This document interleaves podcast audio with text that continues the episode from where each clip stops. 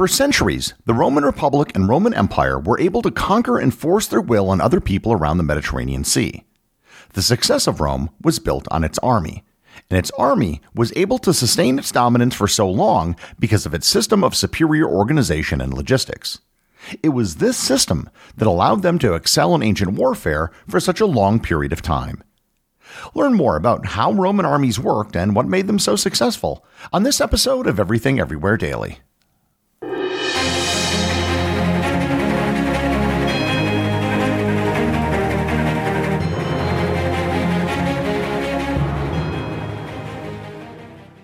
This episode is sponsored by Heaven Hill Bottled in Bond Bourbon. I recently had the chance to try Heaven Hill Bottled in Bond, and I can attest to its exceptional aromas with hints of caramel and vanilla intertwining with its oakiness, which provide a well rounded flavor profile. Taking a sip is akin to experiencing a piece of bourbon history firsthand.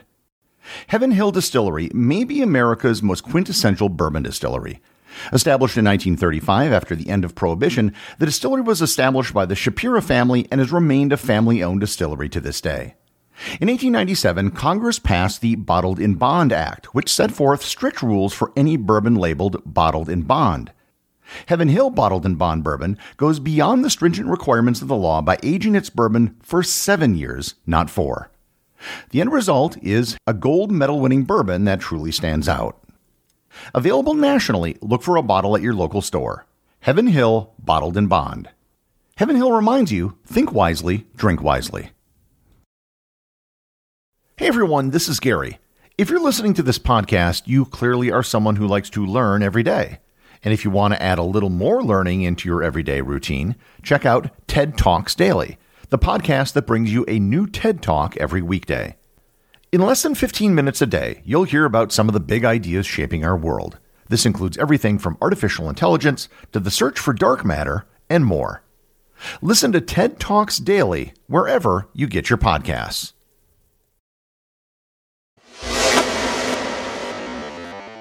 Before I get into how the Roman army functioned, I should note that the Roman military was not a static thing. Rome and its various iterations was around for a really long time, and during that time there were changes that were gradually made in how the army was organized.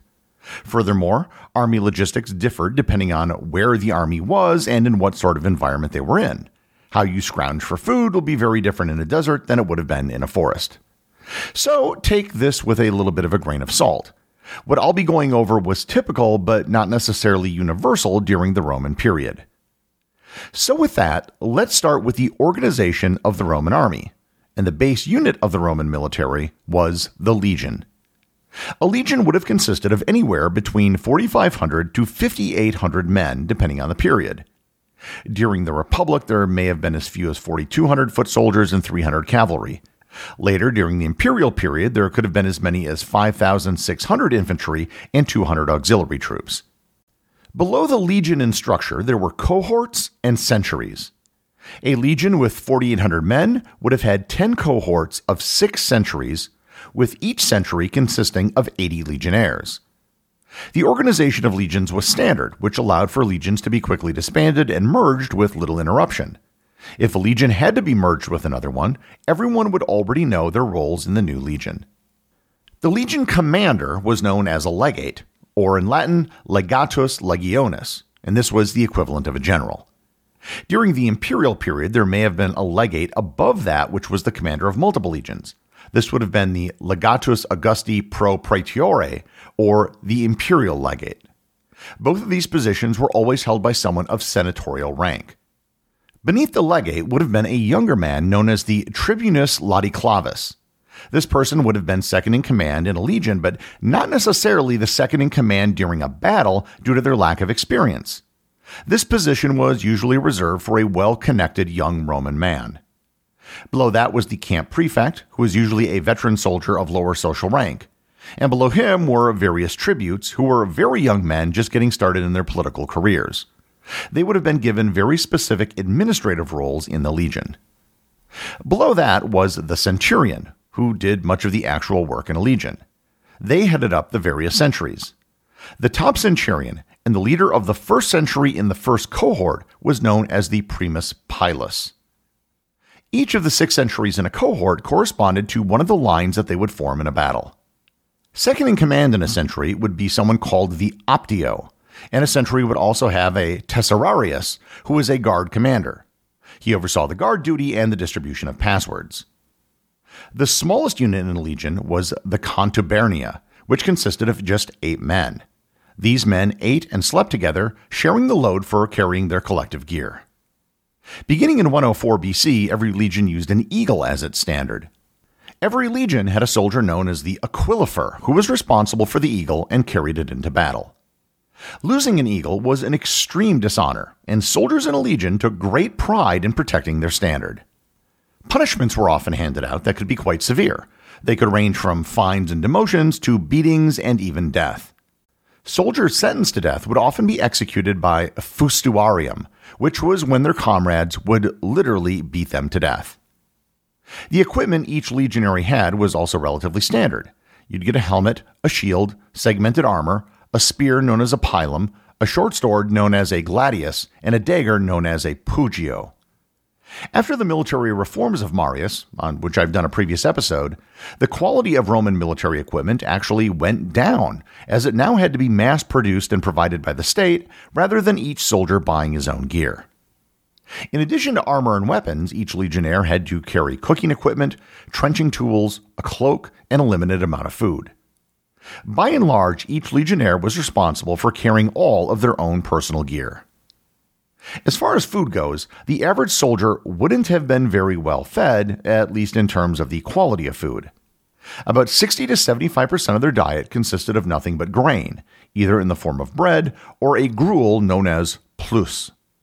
Puls was often served with olive oil and salt, and later in the imperial period, cheese also became a staple of their diet. There would usually have been very little meat consumed simply because the cost of providing it for so many people. The primary beverage for a soldier was a drink known as posca. It was a beverage made out of wine, vinegar, and water. The biblical accounts of Jesus being given vinegar on the cross was probably actually posca that was consumed by the Roman soldiers. Posca had a low alcohol content, so it could hydrate without being intoxicating. Drunkenness was a very serious crime in a legionary camp. Legions were also designed to be mobile units they could move from one place to another to counter threats as needed. Legionaries, as I mentioned before, were responsible for carrying their own gear. Their gear was mostly contained in a leather sack and hung from a pole known as a furca. Their footgear was a type of sandal slash boot known as a caligae. In it, they would often walk an average of 20 to 25 miles or 32 to 40 kilometers a day, depending on weather and terrain. Ideally, the 20 miles would be marched in about five hours. Every single night, the Legion would have to establish a camp when it was moving, and a Roman encampment was no small thing. A team of scouts would usually ride ahead of the Legion to find an open, level place for the camp. Once the troops arrived at the site, they would begin construction on the camp for the night. The camps were a standard design across all legions. Each camp was in the shape of a square. When the soldiers arrived, some would be put on guard duty, and the rest would begin digging a trench around the camp, with the dirt from the trench being used to create a berm. The trench was approximately three feet deep and five feet across. Each side of the square would have been about a half mile long on each side. If possible, timber would have been used to create a fence on the top of the berm. It's estimated that it took over 2,200 men to set up the camp, and it could be done in 3,200 to 5,600 man hours or just a few hours with that many people pitching in.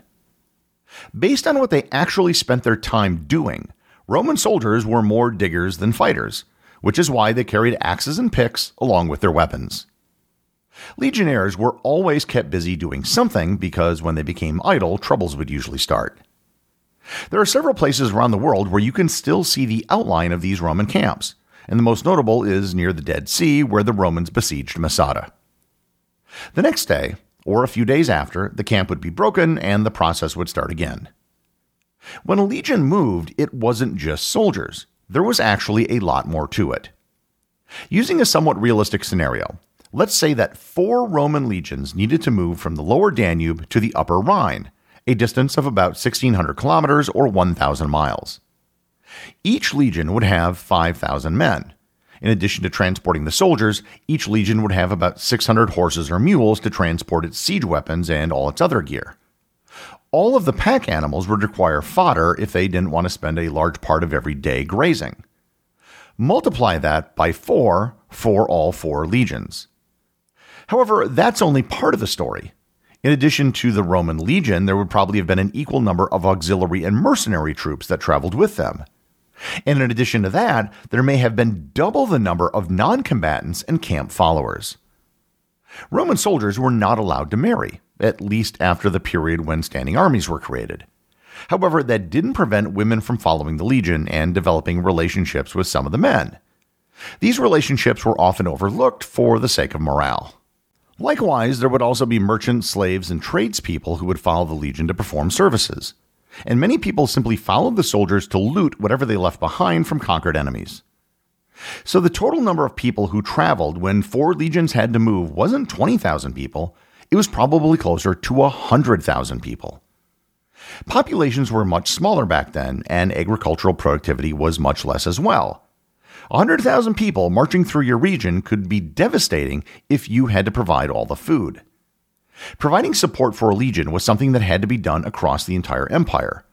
Food, equipment, and clothing had to be transported, often across long distances, just to support all of the troops. As you can probably guess, with the food and marching, not to mention the fighting, life as a Roman legionnaire was difficult. Who served in the legions and who was allowed to serve changed over time.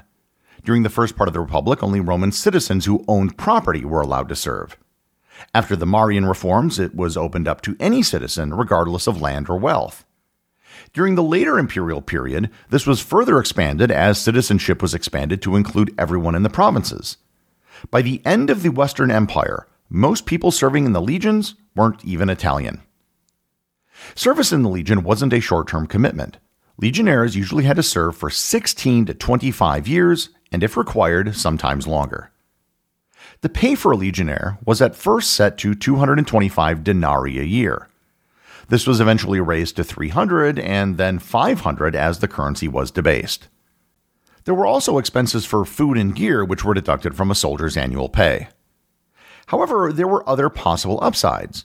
If they conquered an enemy, soldiers would often receive some share of the booty that was captured. Also, many legionnaires who served their full tour of duty would be given lands in conquered territories where they could establish farms. For example, the town of Merida, Spain, was originally called Emerita Augusta, which meant the veterans of Augustus. The lands surrounding the city were given to the men who had served under the emperor. For a lucky few, they could rise through the ranks to have positions of authority within a legion. Perhaps not a legate or a tribune, but enough to earn more than the average soldier. Everything I've touched on in this episode simply deals with the organization and structure of a Roman legion. I haven't even gotten into how the Romans actually fought or the tactics and weapons they used. The rough system that I've described was one of the reasons why Rome was able to remain dominant for so long. Unlike many of their enemies, they had a system. They didn't just do things willy nilly. When the system ceased working, they often changed it, like with the Marian reforms. It was the Roman legion system, more than anything else, that allowed Rome to dominate the Mediterranean for over 500 years. The executive producer of Everything Everywhere Daily is Charles Daniel. The associate producers are Peter Bennett and Cameron Kieffer. I wanted to give a big thanks to everyone who supports the show on Patreon. Your support helps me put out a new show every day. And if you're interested in Everything Everywhere daily merchandise, Patreon is currently the only place where it's available. And if you'd like to talk to other listeners of the show and get notified of future episodes and projects, please join my Facebook group or Discord server. Links to everything are in the show notes.